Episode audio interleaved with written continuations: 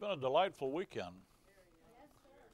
You know, you don't have opportunities to do these kind of things every weekend, but uh, when you do, it's just a wonderful thing to have a, the opportunity to fellowship in the Word and the studies and the teaching and so forth. And I, for me, it's a great thrill to be able just to sit and listen to other, other guys preach. And uh, I've heard everything I have to say. so to hear some other guys get the chance to, to do that, that, that's encouraging to me and uh, the fellowship with the saints, just to have a chance to see you and enjoy the fellowship together. Uh, you know, I, I just thank God for the fellowship in the gospel and uh, all the work it takes to put a meeting like this together. The, the guys that have been working around here, the building and the facilities and the supplies and the hospitalities, and you can't do it without the ladies. And uh, the, the hospitality that, that, that warms your heart. And Rick mentioned a minute ago about uh, churches where they have a greeting time. That's really a Catholic tradition that uh, comes from the Catholic Church. And I don't know exactly why Protestants do it, except that they want everybody to say hello to one another. And uh, that's not such a hard thing to do anyway, you know, you just get to meet people. And uh, if you're in a big congregation, if you want to meet people, sit somewhere different next week. and just move around a little bit, you know, that's something you can do.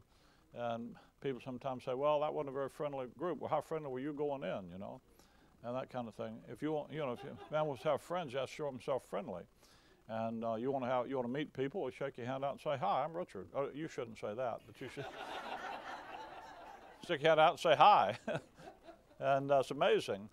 We, we, in our evangelism training, we teach people that uh, one, one of the easiest ways to get a gospel conversation going is say, hi, I'm Richard or hi, I'm whoever, you put your name there. Don't go say, hi, I'm Richard, because I've had people do that, you know. but just, just let people know you're a person, and they are too, and that, that's, that's an amazing thing. But I, I just say, th- th- the Apostle Paul never thanked anybody for, for doing things. Do you ever notice that? He always said, I thank God for you. I don't want to steal your rewards by it being about you. But I do want you to know we thank God for the fellowship in the gospel and the, and, and the opportunity with you. I appreciate the guys that have been preaching. I appreciate Rick. He's my son. I have to appreciate that.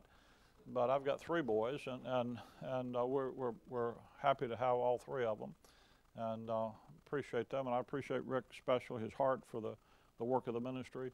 And I never told any of my kids that they had to preach or anything that they had to do. I, I used to tell them, said, I don't care what you do, be a garbage collector is all right with me just live for the Lord. Then I discovered how much garbage collectors make in Chicago, and I suggested maybe you should be a garbage collector. Some of the gar- when you get close to six figures for picking up garbage, I think that's probably a good career move. but uh, you know, you appreciate that, and, and I compliment you in, in the assembly 20, 20 years of ministry, and that was something this weekend. We make a lot of it, but it is something you don't want to miss. That 20 years ago is when the, the burden to start this assembly uh, became a reality and the opportunity. And it's, uh, it's a blessing to see uh, the, the fruit of that. And you have a nice place here, you fill it up with people. It would be good to see the fruit of it if you were still meeting in the living room. But it's nice that you're not. And we thank God for the men that have come along and the ladies with them to stand with the ministry. That makes, that's what makes the ministry work. And I appreciate just as a, as a father, uh, and I can say this for my wife, you guys standing with our son, but more importantly, standing for the truth that we preach and that he preaches. And, and I thank God for that. And they also celebrated their 25th wedding anniversary this year. That's an endurance contest that deserves being, being complimented. What he mentioned a minute ago about going to Alaska, yesterday they, the, the congregation presented uh, him a, a gift he and, he and his wife a gift to go to Alaska. My wife and I just celebrated our 50th anniversary this past summer. We had to wait 50 years to get to Alaska. so they're ahead of us. And uh, that's, uh, you know, I don't, I'm, I do not know what he'll do for his 50th anniversary if the Lord tarries, because going to Alaska pretty much tops it off. But my wife wanted to do that for 50 years, and or for about 40 years, and we finally accomplished it, and I'm glad he's able to do it a little sooner. And by the way, I'll, I'll, I'll, repeat to you what I said last night. There are folks on the internet, as well as some of you, that didn't know about that because it was a secret, the church here kind of knew about it. But if you'd like to participate financially in helping provide that gift, you can do that. You can use Zelle or you can use PayPal. Be sure to mark it for the, for the anniversary gift, or you can just put a check in the box back there and do that. And uh, Ricky, son Rick, grandson Ricky was was taking the money up for the thing from the church here so that Rick didn't see it. So that's how they kept the secret. But uh, you can give it to him too, and he promises to convey it over to his dad's account. and now that his mother knows about it, she watches all of his accounts. She said to him this morning, said, I wondered why you had that extra savings account. so anyway, I, I just tell you about that. And I appreciate Brother John being here. Uh, you know, John is sort of my son in the faith. Uh, the work of the ministry from the, I, I, remember the first time I met John was in a Bible conference in Atlanta, Georgia. He and his wife came to the conference. He was he was a Marine station in at Pendleton, and he had been sent on a on a, on a uh, some kind of training to Atlanta. We had a Bible conference there. He saw the ad and came. And his oldest son, Christopher, was just a baby and a little bouncer. And I can still remember his wife sitting back there bouncing the baby and us studying the Bible. And we've known John ever since. He's the first person that went through Grace School of the Bible in the video. And so, we, you know, we've appreciated John's ministry uh, through the years. And I, I really uh, appreciate the fellow laborer in the, in, the, in, the, in the ministry from really from the first day. And th those things mean a lot to you. And when you get older, uh, as I'm getting, you appreciate seeing guys coming behind you, and you appreciate having them have guys coming behind them. And that, that, that, that's a blessing. And that's what the work of the ministry is all about. And uh, the, the, the opportunity to have the, the fellow soldiers that work together. You've got men here uh, in the assembly here starting a, a, new round of Grace School of Bible. It's nice to meet some of you guys that I've never met in person. And uh, maybe we can sit and eat lunch together today and, and uh, you can tell me your war stories. But uh, it, it's just a joy to, to, to, be able to fellowship those kind of ways. And uh, that, that fellowship in the gospel is, is precious. And I hope you value it and esteem it. I believe the most important thing you have in your life is a local church like this. Everything else can come and go and change. I, we have people, I live in Chicago area. It was 17 there this morning. When I got up, I checked a little while later and it was 27, heading to a blazing 35. And so we have people, we have very few people that move there. We, we had a couple uh, this year move from California there for the doctrine, but that doesn't happen. Most of our people move away. We got, you know, sitting. Well, we have some of you that we can count for that. And oh, you know, understand that. But you know, if you're going to move somewhere, I think the first question ought to be, is there a local church to go to? People say, I'm going to go for climate. Not near as important as a local church. I'm going to go for senior. I'm going to go for economics. I, the most important thing is have a good, sound local church where the message of grace is preached out of the word rightly divided I tell our guys, preach the right message out of the right book in the right spirit. And I thank God for your ministry here. Now, my topic this morning kind of goes along with that. Officially, it's serving now in the house of God. And, you know, what I'd like to do is to kind of put a point uh, on, on what we've been studying this weekend. Not that you haven't got the point, but I'd like to whittle it all together and make a point, maybe put a period of, of emphasis at the end of it so that you can get it. Uh, there's a phrase, I have a little thing over my, my office, the doors that go out. Uh, my kids gave it to me years ago. It's a little plaque says, perhaps today. You've seen that. There's another phrase that I keep in my mind constantly. It's a phrase of Martin Luther. And he says, Today counts forever. And you need to understand that. Maybe the Lord will come today, maybe He won't. But today, whether He does or He doesn't, counts forever. Every day is a day of grace. And every day is designed to count in your life for His glory forever. You're building things in your life now that go with you forever. And all the glorification that God gets through His Son and accomplishes through His Son he accomplishes it because it lives in and through us. That's how He's chosen to manifest the, the, His grace and His glory, all the spectacular uh, uh, uh, design of who He is through us. So, we're going to talk about what I said the topic was. Serving now in the house of God. I'm not great with titles, so when I get one, I need to remember it. 2 Timothy chapter 2. Thou therefore, my son, be strong in the grace that is in Christ Jesus. The things which thou hast learned of me among many witnesses, the same commit thou to faithful men, who shall be able to teach others also. Thou therefore endure hardness as a good soldier of Jesus Christ. No man that warreth entangleth himself with the affairs of this, this life, that he may please him who hath chosen him to be a soldier. Let's, let's pray just a moment. Father, we thank you today for the opportunities we've had this weekend to fellowship together around your word, the truth of it, and for the edification that it can provide and produce in your people. We pray this morning as we study together that what we say, what we do, as we, as we uh, enjoy this, these moments, might honor your Son and edify your saints. In Christ's name. If you look back with me 2 Timothy, it's, it's fascinating the pastoral epistles, we call them 1st, 2nd Timothy, Titus, and Philemon. And they're personal epistles that Paul writes to preachers and ministers. First Timothy, we often talk about it's the church in rule. He tells you, here's how the local church ought to operate. In Second Timothy, which is the last book Paul wrote, you, you see the church in ruin. All they in Asia have turned away from me. And in every chapter, he talks about the, the departure. Chapter 2, he talks about they, they've erred concerning the truth. Chapter 3 talks about the reprobate concerning the truth. Chapter 4 talks about they won't, they, they won't withstand the truth, they throw it away. All of them. And every chapter, when he does that, he gives the corrective for it. So you see the ruin. And then Titus comes after that. Now, I used to think, why in the world would he, wouldn't he put 2 Timothy at the end since it's the last book he wrote? Why would he stick Titus after that?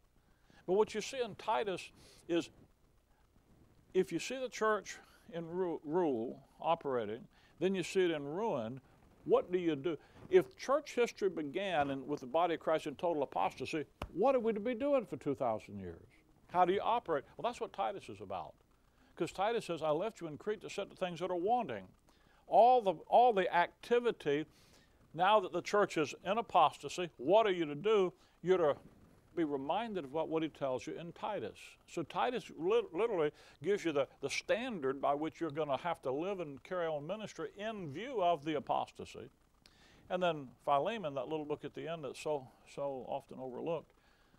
I get people arguing with me whether it's a pastoral epistle or not, but it certainly is because in it you're reminded of what all the doctrine that he's been teaching you is designed to look like in an assembly. Now, all of that kind of gets its start in 1 Timothy chapter 1, verse 3. As I besought thee to abide still at Ephesus when I went into Macedonia, that thou mightest charge some that they teach no other doctrine. So the first responsibility is don't change the doctrine. If you want to know what your local church's responsibilities are, here they are. And the first three are negative. Don't change the doctrine. Take what the things that I've committed unto thee, commit to faithful men who should teach others also. Your ministry isn't a success once you've taught somebody. It's only a success when the person you've taught have, have correctly presented it to the next generation. You follow that? Sometimes you think, well, I've, I've got a success because I've got people and they've listened to me. When you really know you've succeeded is when you've got a downline that's too deep. That's what 2 Timothy 2 is talking about. And you can't change it. If you change the doctrine, listen, to the people you're teaching are going to change it more. So, first thing is you don't change the doctrine. You find out what the truth that God's committed to us through Paul, and you maintain that. Then he says, Neither give heed to fables. A fable is a story. Don't pay attention to stories. Don't look at personal experience. A friend years, years ago used to talk about the CNS gang. You know who they are? Chicago, we have a lot of gangs. You've got them here in, in, in the Phoenix area. The worst gang in the world is the CNS gang circumstances and situations that come along and beat the fire out of you in life. And they happen, don't they? And our circumstances and our situations often is the way we value and judge and, and, and esteem what's going on. he said, don't pay attention to all that. And in your ministry, it isn't stories that pe- people tell you about the success or the failure. don't pay attention to all the stories. Experienced based religion is the bane. You know, you have a big thing today, it's called worship music. You know, I think about that. Are you supposed to worship music?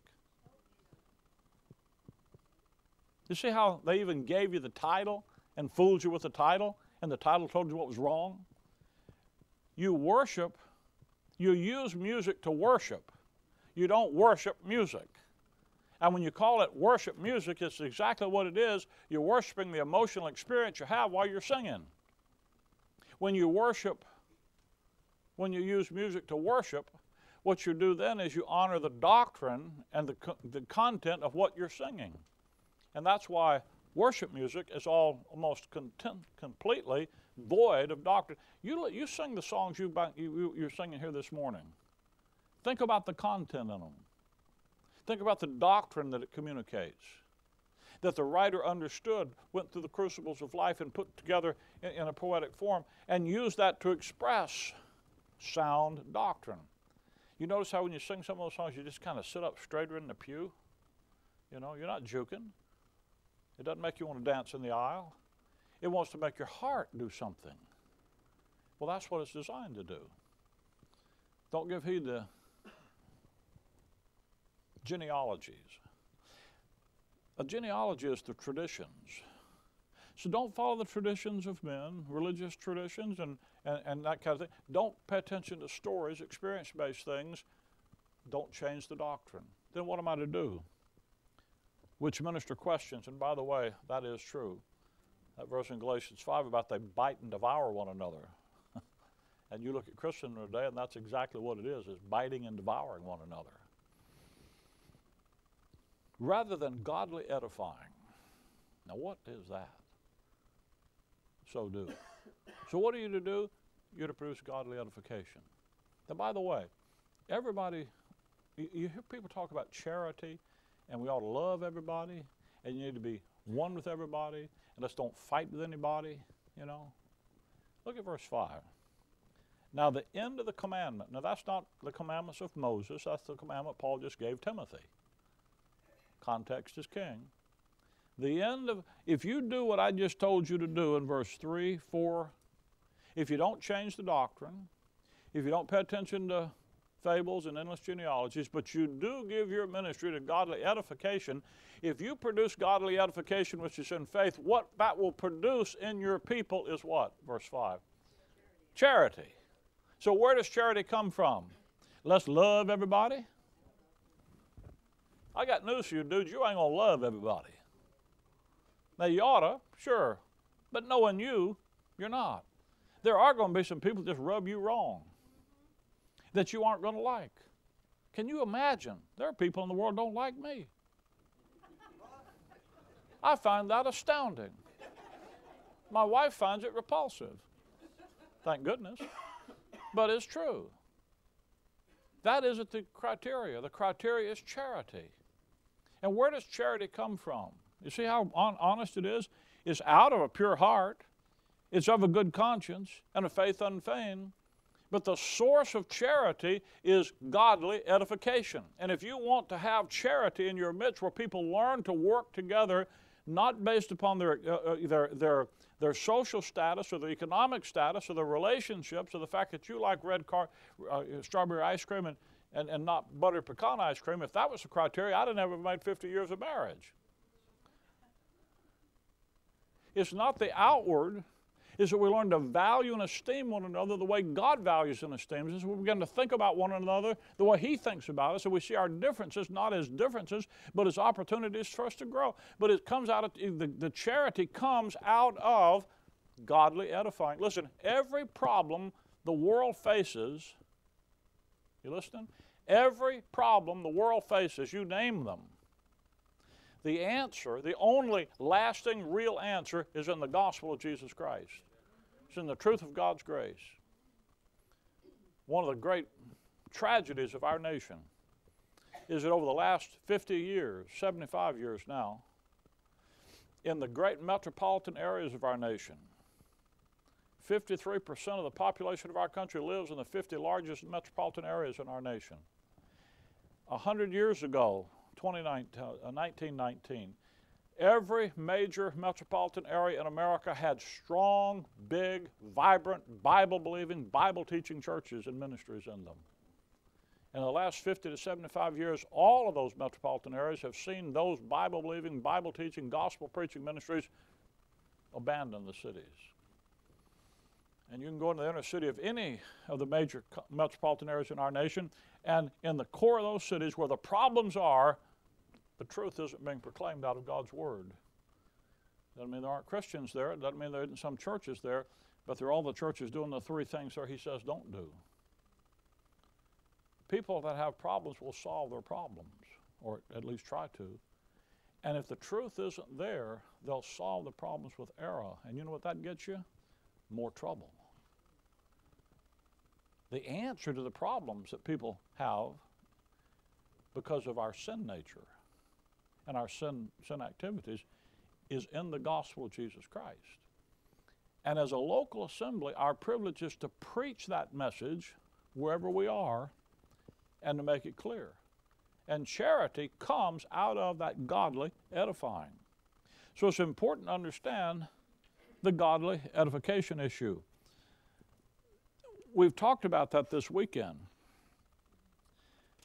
We went over it. Rick went over the foundation issues. Look with me if you will back at Romans chapter 16 just real quick.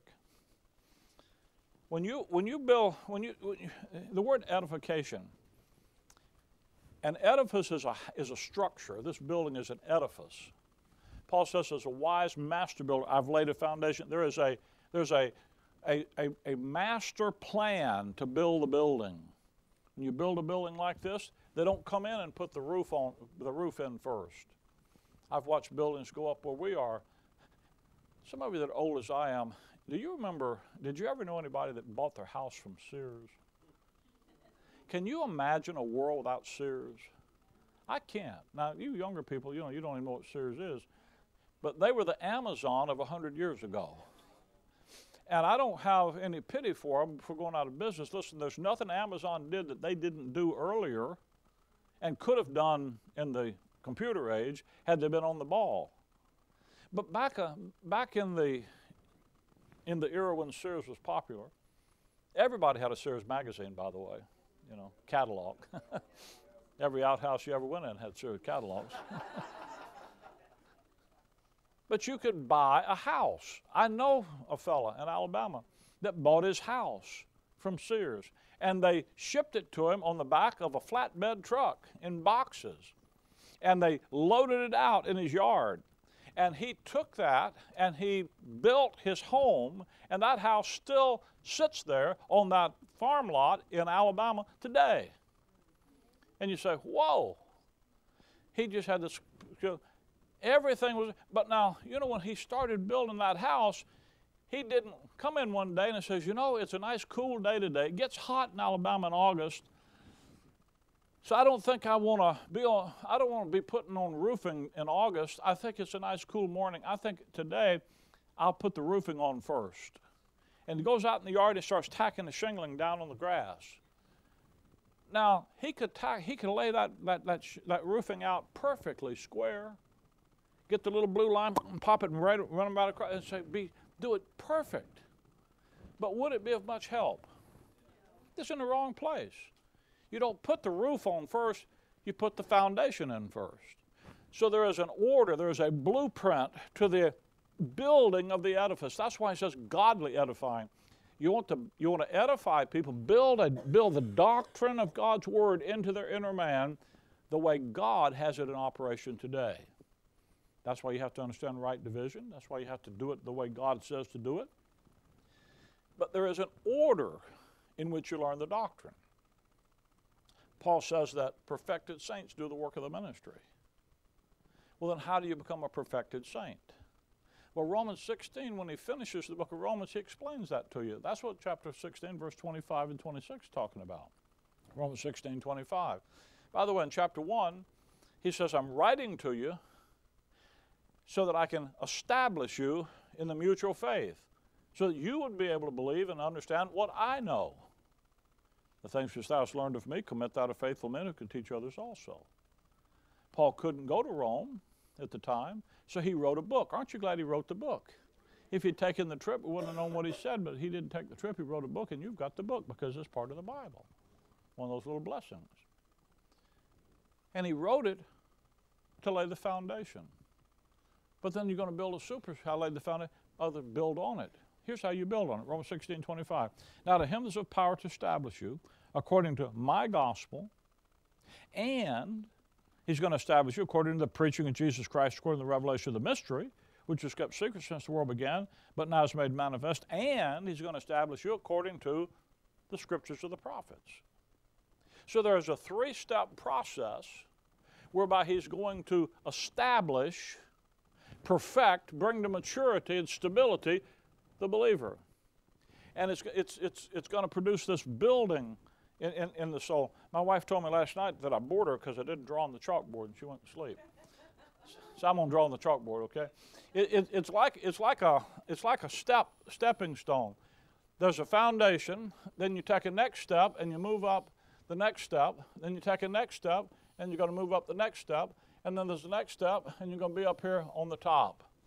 What you do in, in the in the process, Paul's epistles are laid out this way, and, and the brothers yesterday went over this in fine fashion. I don't, I'm just going to review it with you. You have the book of Romans, that's doctrine. You have the book of Ephesians, that's a book of doctrine. Then you have the book of Thessalonians, that's books of doctrine.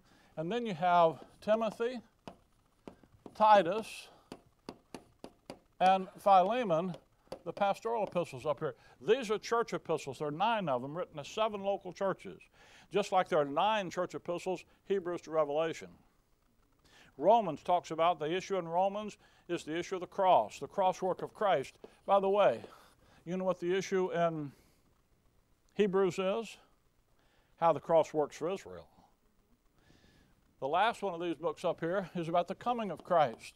The rapture, mentioned last night, is mentioned in every chapter in 1st and 2nd Thessalonians. So you move from the cross.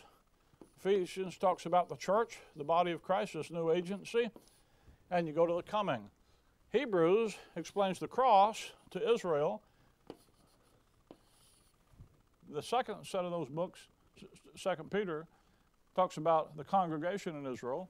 The book of the Revelation talks about the coming. The same edification process in here for us works in Hebrews epistles. I'm talking about them, I'm talking about that. That's just a side thing, didn't cost you anything, just something you think about.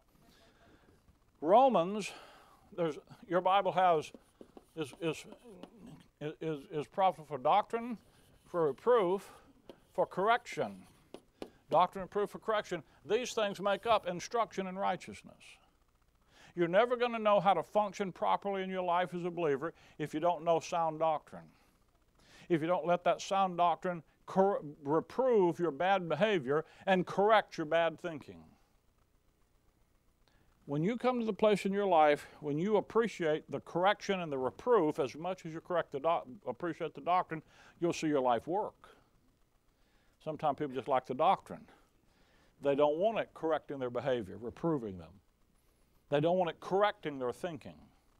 Reproof says, that's wrong. Correction says, here's how to fix it. It isn't just doctrine, it's to live in your life. The epistles are that way. Romans is followed by Corinthians and, and Galatians. And what these books do, Romans is doctrine, Corinthians is reproof, Galatians is correction. We went over that la- last night. Yesterday, Rick did a thing on doctrine about the book of Romans being the foundation. John went through Paul's epistles. He only got through this far, but you got the, you got the point, okay?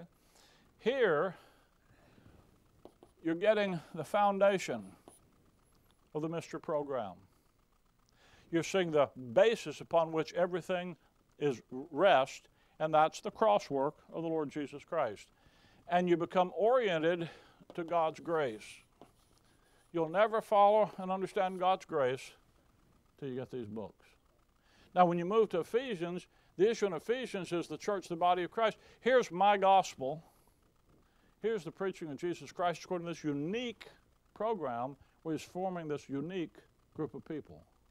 And in here, you're going to find the fullness of, uh, of God, and you're going to become oriented to the goal. Why did he form the church, the body of Christ, anyway? Why did he save you if it wasn't just to keep you out of hell? and you find out what it is God's doing today in Ephesians. Then you come to Thessalonians. And in Thessalonians, you're going to look to the future. And you're going to see the glory that we're going to participate in the glorification of the Lord Jesus Christ. Every chapter of Thessalonians mentions the rapture at the end of every chapter. Second Thessalonians talks about the revelation and how we connect with Israel. But you know, it's interesting. Ephesians has Philippians and Colossians after them because you need more reproof and correction. Thessalonians doesn't have any more church epistles because after the rapture, you're not going to need any more reproof and correction. It just, it just blows my mind how your Bible is put together. A wayfaring man, though he be a fool, all he's got to do is read the book, and he'll get it, and he doesn't even know he's getting it. That's the reason I said if you just read Paul's epistles, that edification process will take place if you don't, you don't know all that. It's designed to do it for you no matter what. Now, once all of that's accomplished, you've got the life. In, in the pastoral epistles up here, you're going to have the fellowship of the mystery. Here you have the foundation of the mystery, the fullness of the mystery, the future of the mystery, but this is the now time, what Ephesians 3 calls the fellowship of the mystery. And the word in here is godliness. And you see, I got glory and gold and grace. The reason I did the G's is because I started out with grace and I said, well, and then I said, but godliness is the word here, so I need two, two G's in there. So I'm, I'm being, I know nobody thinks I know how to be alliterative. I'm just trying to break the pattern here. But what you get out here in these epistles is all of this doctrine and truth and edification. This is where it's going to live in life. Here's the working of the local church. Now, you don't have to have a, the, this building is not the local church. You understand that? We're the church, and the local church is the work of the ministry you do together perfected saints do what? The work of the ministry. So when you have a local church, you've got a group of saints that gather together. They're the church, and then we do the work of ministry together, and that is the local church. And the local church is simply the outworking of all of that truth that's in here. John mentioned it earlier. I think it was John why would you want to have all that doctrine if you never needed to apply it? Do you ever you watch kids go to school today? I think one of the biggest cons in the world today is college education. A kid will go to school and come out with 100,000 to 500,000. I got kids in our church that go to they go off to school and come back with $500,000 worth of debt and can't get a job in their field. I know people that work in corporate America down in Chicago, and if you go you go into a department, you go into a legal department, most people are lawyers, you go into accounting department, most people are accounting, go into any other department, and people that work there aren't in, eh, their degrees are nothing like what they're working in. About 80% of people that get a college education work in something other than the field they got the degree in. Somebody sold them a bill of goods. Why? Hey, folks, have you seen people building buildings today? The only people building big buildings today are the government, the medical industry, and universities. They got the money. I don't get off in that. My point, my point is that if you've got an education and you never use it, what'd you get the education for? Why did you want to get it? You get all this doctrine all this reproof, all this correction, and you don't have a place to use it, that doesn't make sense. This is the place where it lives and where it's designed to function. And it's why it becomes serving now. You get the doctrine, here's the serving in that local in that work of ministry. And that work of ministry is where you where you carry on the function. And that's what, when you go back to 2 Timothy 2, That's what you're doing. By the way, when, when you take these epistles, you see the church in rule in Timothy, you see it in ruin in 2 Timothy, you see it in remnant mentality in Titus, and then you see it in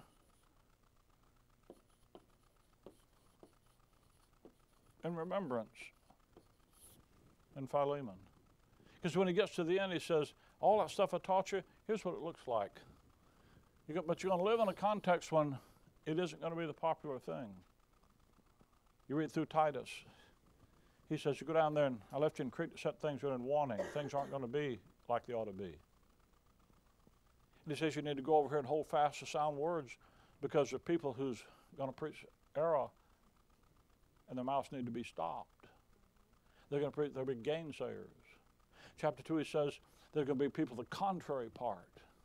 Chapter 3 says you're going to have to go be careful to maintain good works because there's going to be some people that are heretics you're going to have to deal with. And he ends by saying, be careful to maintain the good works. The way we do ministry is right there. Here's the ruin it's going to be. It's, you know what that tells you? People say, well, let's go back and see what the church fathers said. Didn't he say back early, don't pay attention to genealogies? You know why? Because they're apostate. Doesn't mean there aren't some true believers. There have been people just like you and me all down through the 2,000 years of church history. You just can't find them in the church history books very often. Now, ask me, let me ask you a question. Where do you think this meeting is going to show up in church history?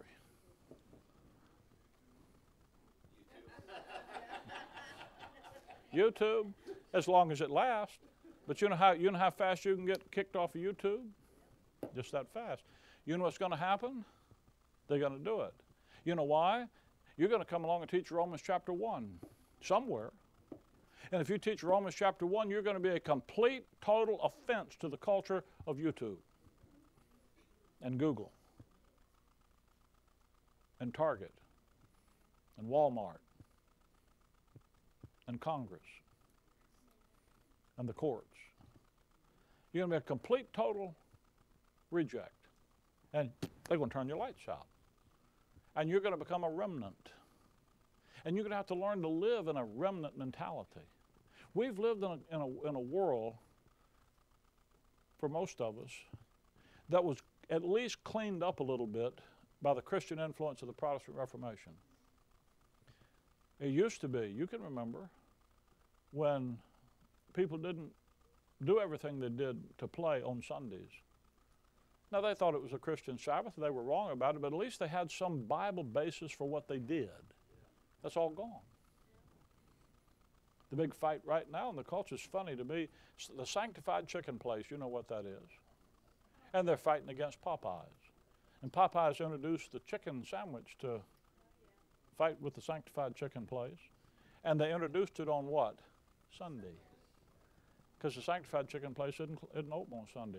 Now, the sanctified chicken place thinks Sunday is the Sabbath day because the guy that started the thing, Fred Beckelmeyer, my brother, my son's father-in-law down in Florida, preacher down in Florida, he talked to the guy, and the guy says, "Well, it's the Christian Sabbath." Well, that's that's not good Bible thinking. You know that, but at least it's Bible thinking. You see, it might be wrong, but at least they knew that they ought to take some. But that's all gone. You don't, you don't but you're going to live in that kind of world. You're going to live in the Popeyes. So you said, well, what do I do? Well, I'd read the book of Titus. And you know what he says? He says, get out there and get on with it, dude. Take that book, hold fast to that. Well, you're in 2 Timothy. Look at Titus chapter 1. Titus 1, verse 9. Holding fast the faithful word then you better know what that word is. That's why John talked about that yesterday. Hold it fast as it's been taught. You need to be teaching this. You need to be sure your children, your grandchildren, your spouse, everybody you know is taught God's Word. You say, well, they don't want it. So? If your kids won't listen, find somebody else's kids that will. Until your kids will listen. You know what I can tell you about your kids? I've raised three, got little experience. If they won't listen now, what's Romans 1 say? They didn't re- like to retain God their knowledge, so he said what? You bastard, you don't that. No, he just said, okay, have your own way. I'll be here when you get back. Because you know what? They'll go out, try to do it their way, and how's that going to work? Okay? You reap what you sow. But if you know where to go back, you see what the world the world reaps it but don't know where to go. But if at least you let your kids know where to go when they need it, they'll know where to come back. You say, well, they won't come. How do you know? Didn't you? Yeah. People say, nobody will believe this stuff. You got to find somebody in your neighborhood dumb as you are. You believed it, didn't you? You see, God's word will work. Your responsibility is just to put it in them. Be faithful to it. Don't quit just because times are tough. Hold fast the faithful word as he has been taught, that he may be able to, by sound doctrine, you got to know the book, and you got to know it rightly divided. Both exhort and convince the gainsaying. Exhort them and convince them. Sit down over a book and get in it with them.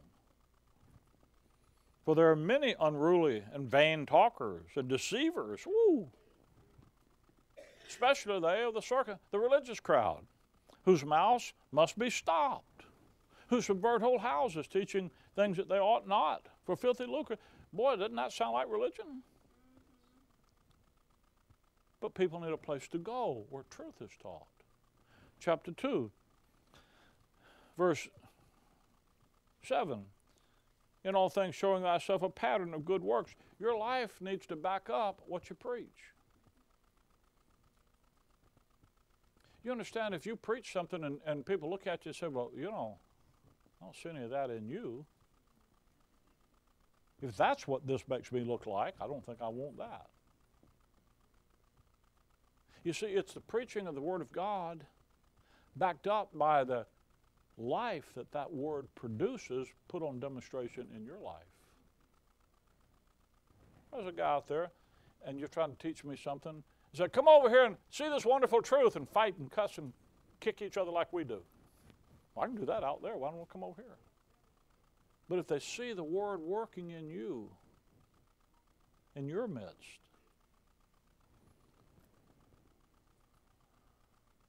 verse 8 sound speech that cannot be condemned, that he that is of the contrary part may be ashamed, having no evil. Notice, you're doing it in the midst of people that don't like what you're doing. That's what remnant mentality is about. Chapter 3, verse 8 this is a faithful saying, These things I will that thou affirm constantly, that they may which have believed in God may be careful to maintain good works. If you have to be careful to maintain them, the implication is, is there's a temptation not to. You have to work at it. You have to be disciplined in your life. You're not being disciplined in your life to get God's blessings. You're dis- being disciplined in your life because you have God's blessings and you want them to work and live in your life. Verse 9 avoid foolish questions, genealogies, contentions, strifes about the law, and they that are, uh, for they are unprofitable and vain. A man who's a heretic. Look at all the different kind of things you're going to face. And what do you do? Just stick by the book. Verse 14. Let us also learn to maintain good works for necessary use, that they be not unfruitful. You see, he wants you to have a fruitful life. The fruit, having your lives filled with the fruits of righteousness which are by Jesus Christ, under the glory and praise of God, having all that truth of who God has made you in Christ, what He's going to do with us, the hope and expectation that says, don't live for now, live for then, but know that now counts forever. And right there is where you make it count. Now, somebody says, well, Brother Rick, I don't have a local church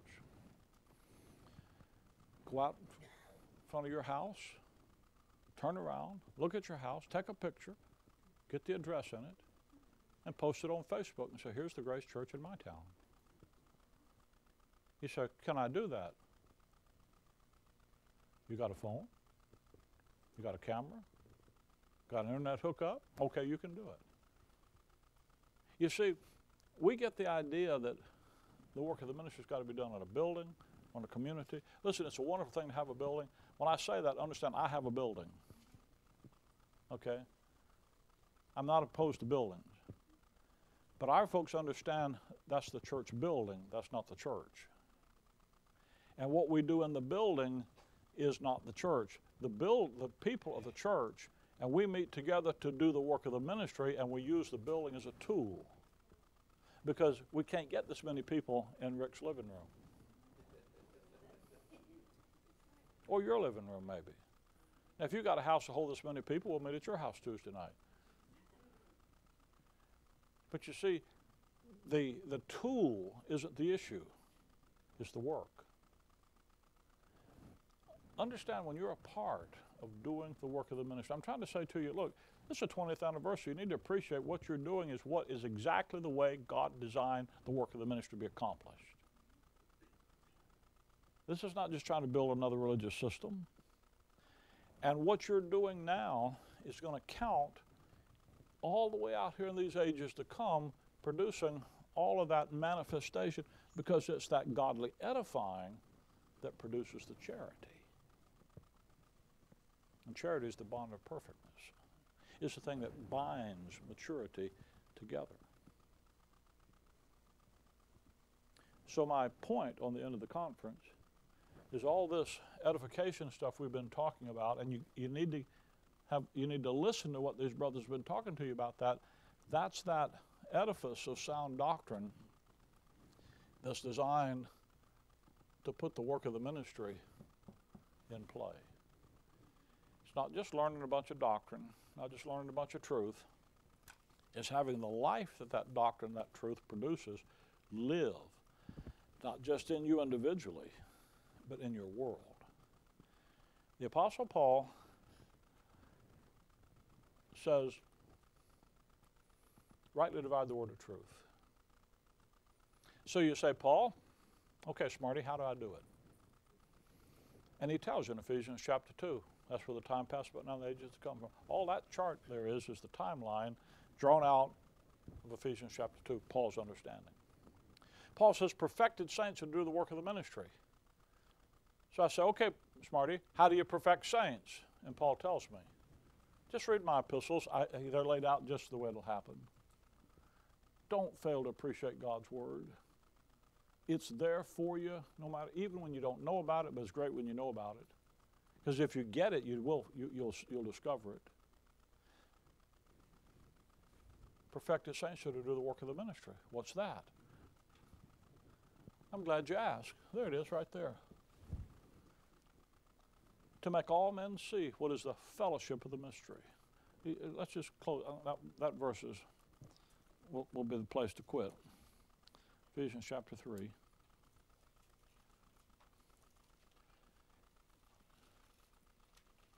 verse 8.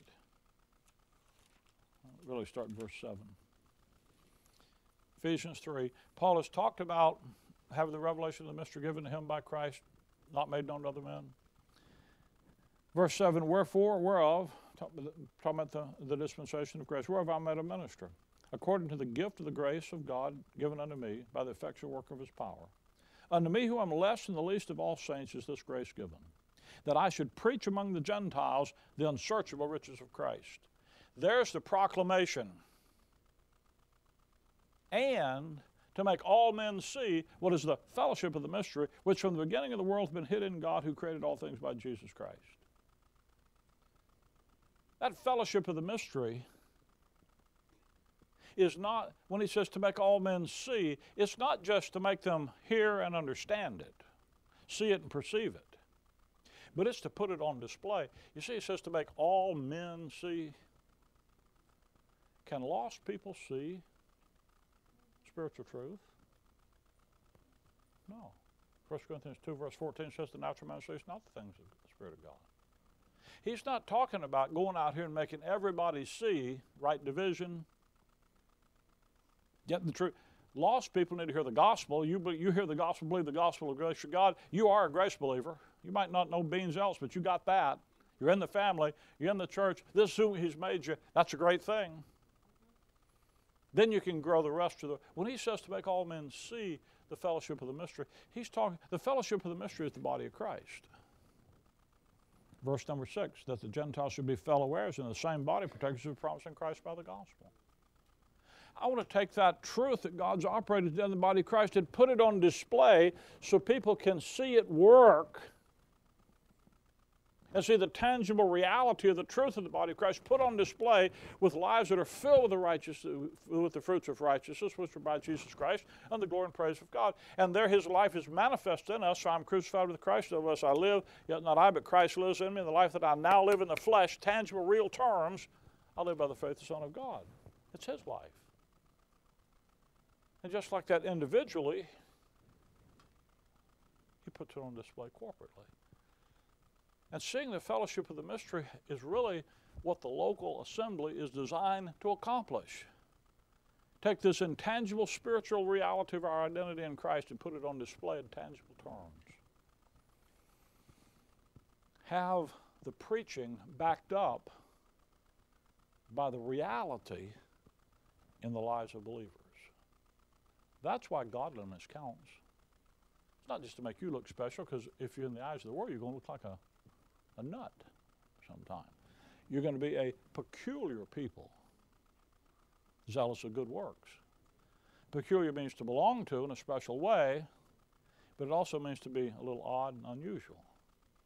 Well, when you live as belonging to God in a special way, you're going to look a little odd and unusual.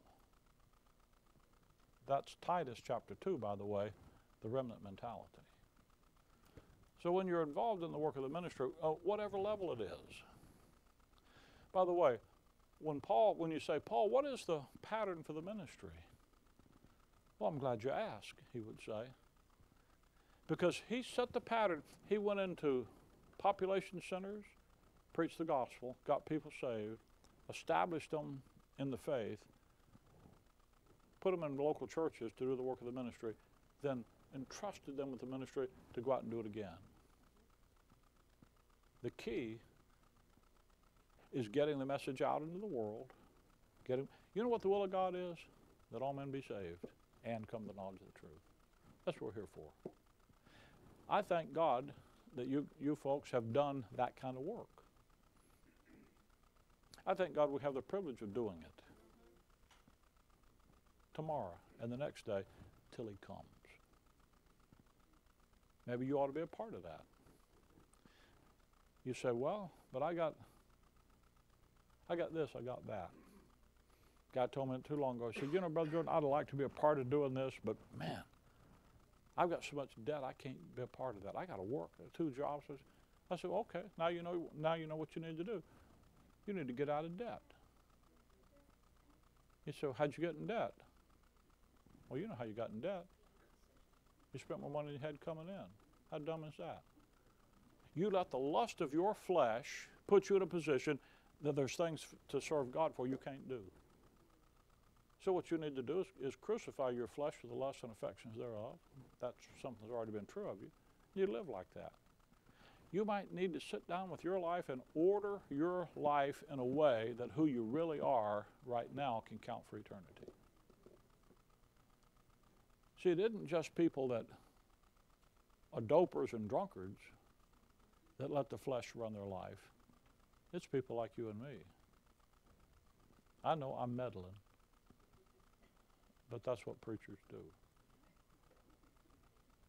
I trust you to be adult enough to apply it to your own life.